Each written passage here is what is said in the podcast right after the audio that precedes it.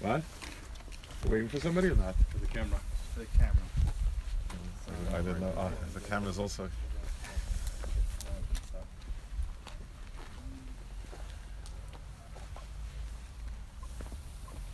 Okay.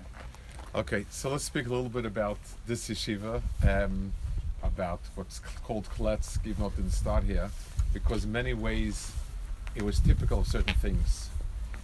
The yeshiva itself started in Slutsk. Slutsk is a much bigger city.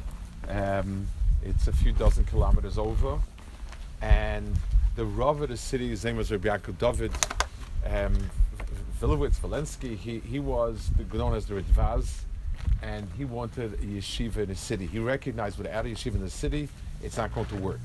He himself, Be'etzim, wasn't close to the Mussar movement, but he also understood that without a backbone of Mussar and um, without a chizuk, there's not going to be a yeshiva.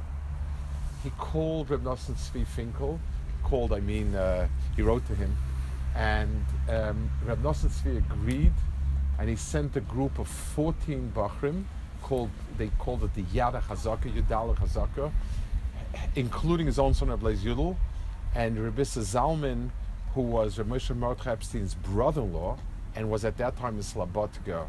Um, he was the he was saying a shir. He sent him to be Rosh Yeshiva and 14 Bachrim to start as, as, as the core of the yeshiva. Um, the Rebbetzin uh, uh, Meltzer was not thrilled to come live here. She was living in in Slobodka, and Slobodka was a city. It was part of a city. She had a family there. This is Hicks, in case you didn't notice. It's far away. Um, even with the bus, it, it took quite a bit from Minsk. This was all the way from Slobodka. She really didn't want to come. He said that since Rav Moshe Mordechai had been there longer, he does, he feels he should go, and he went with the group. Kletsk tried to kidnap them. And uh, what happened in the end was they signed with Kletsk, and then Slutsk made a big uproar, and they ended up in Slutsk. They were there from, they founded in 1897. The, um, the communists, uh, World War One came, the communists took over. They moved half the yeshiva here. Reb Aaron Kotler was Reb Issa Zalman's son-in-law, and Reb Aaron Kotler and became a Rosh Yeshiva there like at 24. He started saying Shurim. He was remarkable. We'll speak about it in a second. And he was the one, and so when they split, they moved the yeshiva, half the yeshiva came here in 1921, and Reb Issa Zalman still continued on in Slutsk.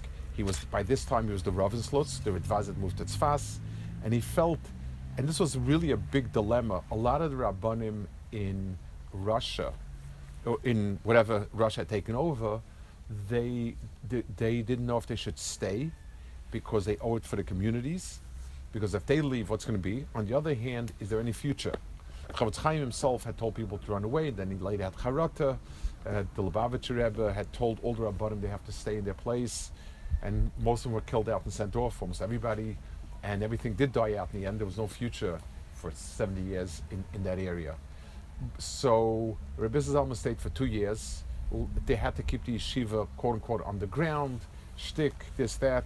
Finally, he got the word that he's on the list and he's going to Siberia, and he ran away to here. This was already Poland at the time. He um, he was here for two, three years. In 1925, I think it was, he went to Eretz and he left the yeshiva by Baron Kotler. The yeshiva itself took off. Rebbe Zalman and Baron Kotler were two gedolim, very different temperaments.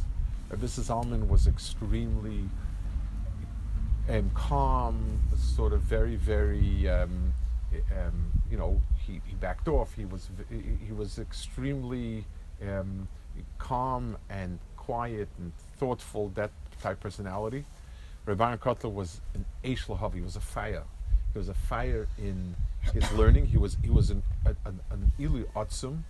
His big um, his big thing was cheshboning a sugya. He could cheshbon out every piece, how it shims every other piece any place else.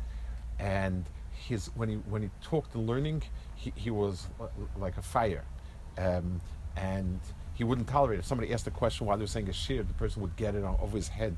He was very very strong that way, um, and he was extremely strong and um, passionate in everything else. He attracted a lot of people. I don't know how many people actually understood his shir. His shirim were extraordinarily difficult to understand. You had to keep pace, and after a few minutes, most people just lost him, was a shaykh too. But they were extraordinarily taken by his fire. I mean, his fire and, and his illuishkeit. It was incredible. I mean, he, you know, he, he was brilliant beyond words, and he drew people. So Kletsk actually had gotten to be quite a big yeshiva by the time the war came around. What does that mean? What? How big is that? It was How many 200 plus, I believe, Talmidim, or well over 200. I mean, I have the exact numbers. some- What? Was it Shachir for some time? Uh, Rav Shach was here. Rav Shach eventually married Rabbi Zalman's niece. Um, Rav Shach was had been in Slobodka. He also was here later, and this is uh, so. uh, I, I guess Rabbi Zalman was a formative figure, but uh, uh, Rav Shach's um, he, he- he holds the Alta as to been the one who influenced in a big way. Rabbi Zalman was extremely close to. The was the one I think in learning that he felt afterwards he had become was the one he was uh, really um, influenced by and learning. Um, Reb Aaron had already gone to America to collect money in the 30s. He had some kesha. Um, when the war ended up, he ended up going to America, and he worked very hard during the war years, desperately to save as many people as he could.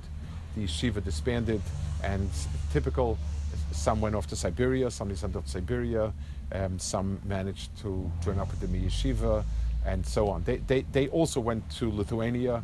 We'll talk about that with some, at one of the later times. But at the end of the day, he came to America. He, in his trips in the 30s in America, he was appalled at what he saw as the level of learning in America, and he pushed Reb Shraga Feivel to make some sort of koilel, something where people will sit and learn, and something they, they made something like that, and, and in a sense that became a seed for his yeshiva. He came in 1940, he established the yeshiva there, um, and uh, the rest of history. But it had to do more than anything else with his person. He, he, he was an A, an Eish Lahava. He, his passion and his fire was unbelievable. His personal integrity and everything with it was that way. He was passionate and didn't broke a compromise. He, he and he was able to um, plant a seed for something which was unthinkable in America in those days. In those days, Yeshiva University was the far right at the, of the of the spectrum, and he basically put everybody out. He, he he took over the far right for himself big time, and pushed everybody else out. Um, he and it had to do with with the character of his person. So it's fascinating. His Torah was beyond, I would say, 95% of Talmidim. Um, somebody told me I had a cousin of mine who was a Rav in America, and a group of Rabbanim came to Lakewood to hear a shir from. The Baron invited them. the Rabbanim, what normally held themselves to be the uh, Apotropsim for Torah America. They sat through the shir, and, and they were very depressed. they didn't know very much of what was going on. And uh, one of them said, "Yeah, the big deal. I don't think anybody here understands either." So they grabbed the Talmud and said, "Say over the shir." Unfortunately, they grabbed Rebbe Yeshvei. So he told them over the whole shit, and they were doubly depressed. but uh, I, I heard this from my from my relative, Kapanim. So this is where it started. So it's a fascinating. Um, it, it, the Alta Slabotka planted the seed. He was the one who actually was extraordinarily, um, e- extremely significant in guiding the Baron Kotler to become who he was. We'll talk about that when we get Slabotka Mishem. But um, it, it was his personality that really made the yeshiva what it was. It's ironic that Kletsk had offered and begged for the yeshiva to come there, didn't work out, and in the end it did end up in Kletsk. And uh, like all the other yeshivas, this became a seed for, um, he had the yeshiva for 20 years, and in America he had it for 20 some odd years. And this, this really was the seed for, for everything in America. This, this is really the, the seed of the seed for, for all the other yeshivas in America. That's, that's the significance. And the Talmidim lived where? In just in people's homes? Okay, so Talmidim Medarkal lived in people's homes. The difference that the Volozhin instituted, it used to be in the old, old days, they lived out of the goodness of the heart of the families. The goodness of the heart stopped at some point, and the yeshiva would rent apartments. Um, they would rent, and so Bemela people in town lived off the yeshiva, people in town lived off the yeshiva, and there was a very positive sense, um, unless it didn't pay its bills, which was frequent. And, and, and an example of something I, I read, like, told, they were able to get food, but finally Rabban was able to get black bread and hot water sweetened with saccharin. So that was satisfactory for a few months. So at least they had the minimal. You know, it's it's uh, it's it's kind of. Uh, it, didn't. I mean, they didn't present that as being starvation ration. ration. This was okay. They had bread. They had what to drink, and it was uh, fine. That was the. That was that was the way people lived. Um, yeah. Is there anything left of, of the Torah of, of, of class? Aaron's Torah? Is that Rabbanan says printed up Mishnah Rabbanan. So, so the, the thing is, the Rabbanan's Torah B'derkal typically had two parts. The, the Yisaitis themselves are deep, and you know you can you can they're easily they are transportable. A Magachik can say the share. The Cheshbonis he made, you can't say the share. No, nobody. I mean, out of the coveted Magachik, will say Magachik maybe understands. But I mean, his Cheshbonis he went through. Um, Reb Nachum once said, "At oisgeluftet the sugya." He, he aired it out. In other words, sorry, shook up all the bits and pieces of it. And then says Rebbe Yechon go with this figure, going with that sugi. They can't hold like him, so must be hold like him. He he he he, he, kept his cheshbonis and he was quicker than quick. So and it, it was incredible. And, and you know he was extremely in the shear itself. He was Esav. If you asked, if you asked the military, he got very nervous and he would he would tear you to pieces. Then he would apologize afterwards. And someone told me, this is a Chashva Rav was sitting at his chair, and he asked in the middle, and he ripped into him and says, "You idiot, you're ma'aretz. No thing da, da, da. Where did you learn? Why did you have the chutzpah to come to the shir? You know, like that, like that, that type of language. Very, very shocked." Then, like towards the end of the shir, he said, "Now that we have site, now we can begin to answer the question that if so and so asked at the shir, and and and and, and now it makes sense." So this this this person asked an acquaintance of mine, like, you know, I don't stand, I don't get it. He said, Did you ever see an artist working and someone comes over and asks him some question or, or bangs him on the shoulder?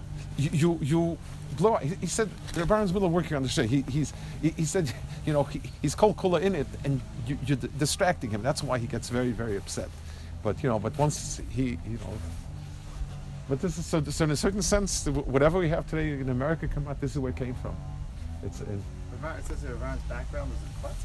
His family lived in Klutz He was a 1600s. Suslovich. It could be. It could be. It had come from because he was. He was from a small town called Suslovich, I think.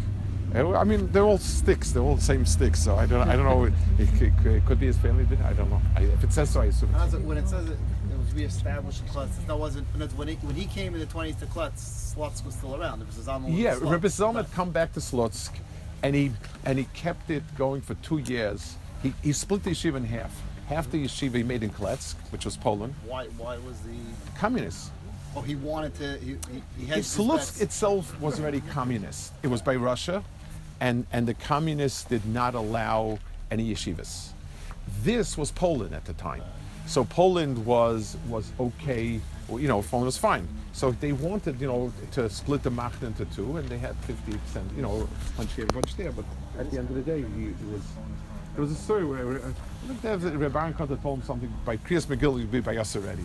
And they didn't know what it like. It was like he said himself, he didn't know what he said. He just kind of, and then he, right before Purim, he had to escape, uh, you know, overnight, and it wasn't. You couldn't escape anymore. You had to cross the border and and and run the border and bribe. It was already very difficult, but it was still.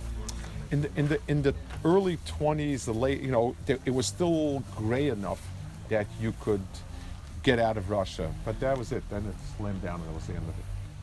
Zalman ended up in, in Eretz when? Like 20. 25, I think it was. 20, yeah, he he left two, three years later. He left. He wanted to go out solo his life, and that was it.